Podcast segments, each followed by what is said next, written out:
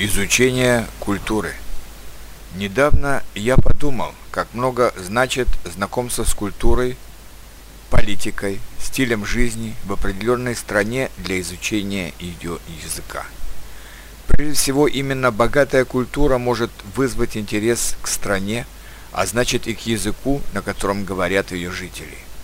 Например, я знаю, что многие студенты, которые изучают русский язык, говорили мне, что их интерес к языку вызвала классическая русская литература, особенно Достоевский и Лев Толстой.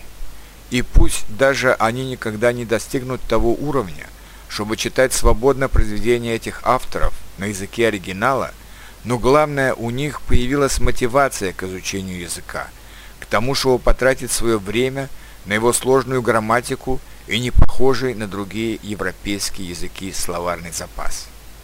А что я, например, знаю о культуре других стран, языки которых я изучаю? Пожалуй, больше всего я знаю о Соединенных Штатах Америки, и не только о культуре, но и о политике, и о праздниках в этой стране, как День Благодарения, Хэллоуин и День Независимости. Америка для меня это президенты Вашингтон, Линкольн, Рузвельт, Эйзенхауэр, Никсон, Рейган, Буш-старший, Билл Клинтон, Обама и теперь Дональд Трамп. Америка – это бесконечные войны с индейцами, это лихие ковбои, это завоевание Дикого Запада, это золотая лихорадка, это страна от океана до океана, это белые иммигранты и афроамериканцы. Америка – родина джаза, Голливуда, многих современных технологий, банкиров, миллиардеров, интернета, фейсбука, планшета и скайпа.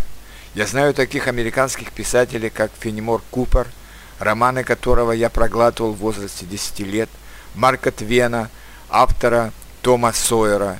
Повзрослев, я читал, конечно, сначала на русском произведения Джека Лондона, Теодора Драйзера, Эрнеста Хемингуэя, Селлинджера. А в Великобритании я знаю, что там жил великий Шекспир, писатели э, Свифт, Диккенс, Бернард Шоу, Сомерсет Моэм и ученые Ньютон и Чарльз Дарвин, что там правили короли и королевы, но их власть была ограничена парламентом, что там плохой климат, но хорошая музыка. Вспомним хотя бы только группы Beatles и Rolling Stones. А вот о другой англоязычной стране Канаде я знаю только, что это родина хоккея и что ее природа похожа на природу России.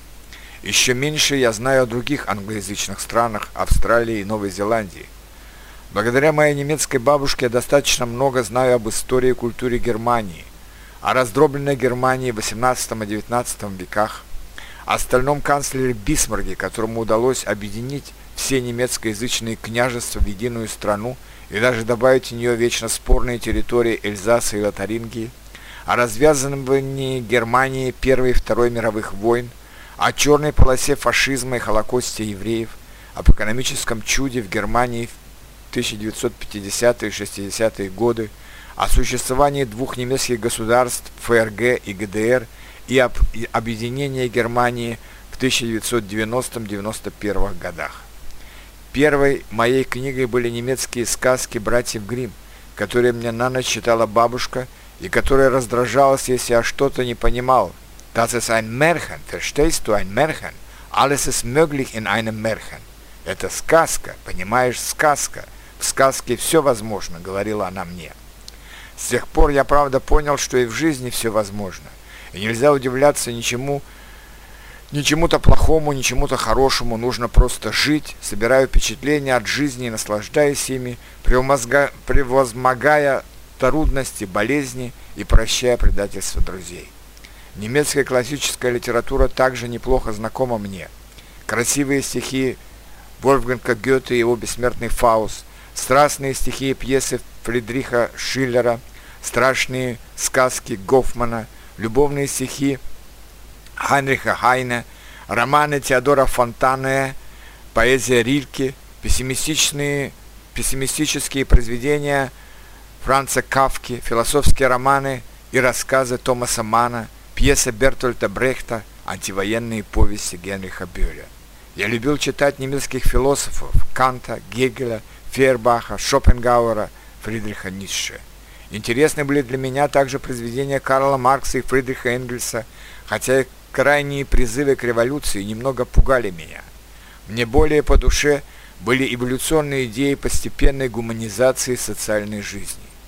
Но главное, чему научила меня бабушка, это немецкому порядку. Все вещи должны лежать на отведенном для них месте, все дела нужно делать вовремя, нельзя опаздывать, нужно заранее все планировать, нельзя ничего откладывать на завтра, потому что завтра будут новые дела и новые задачи.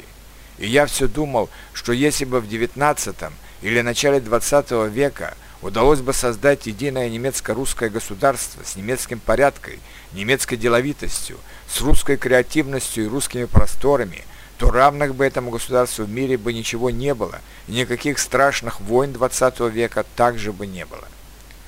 О немецкоязычных Австрии и Швейцарии я знаю гораздо меньше. Знаю только, что Вена была мировой музыкальной столицей в XVIII и XIX веках, что там начинал свою работу психолог Зигмунд Фройд – а про Швейцарию я знаю, что там четыре официальных языка, но все же большинство говорит на немецком, что там производят знаменитые швейцарские часы и не менее знаменитый швейцарский сыр, а также, что там расположены известные горнолыжные центры. Благодаря литературе я немного знаю о Франции. В юности я зачитывался романами Александра Дюма и Жюля Верна, затем пришел период Гюго, Флабера и Стендаля – романам и рассказам Ги де Мапассана. Мне очень нравятся французские художники-импрессионисты и постимпрессионисты. Мне нравится французская кухня, но никогда меня, но иногда меня немного раздражает французская беззаботность, хотя она свойственна и многим русским. О других странах Европы я знаю совсем немного. Испания – это Сервантес, Паэлья и море. Италия – это Рим, Венеция, Неаполь и другие древние города. Греция – это Парфенон и Спарта – Голландия это каналы и Ван Гог.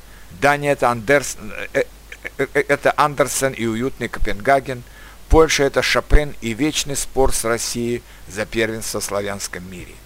Я совсем ничего не знаю о Южной Америке, кроме карнавала в Рио-де-Жанейро и его знаменитых пляжей. Я ничего не знаю об Африке, кроме того, что там много уникальных диких животных. Я мало знаю об огромной разнообразной Азии – о Китае, Индии, Японии, Турции, Иране, Индонезии, арабских странах, хотя я сам родился в Средней Азии, в Туркменистане.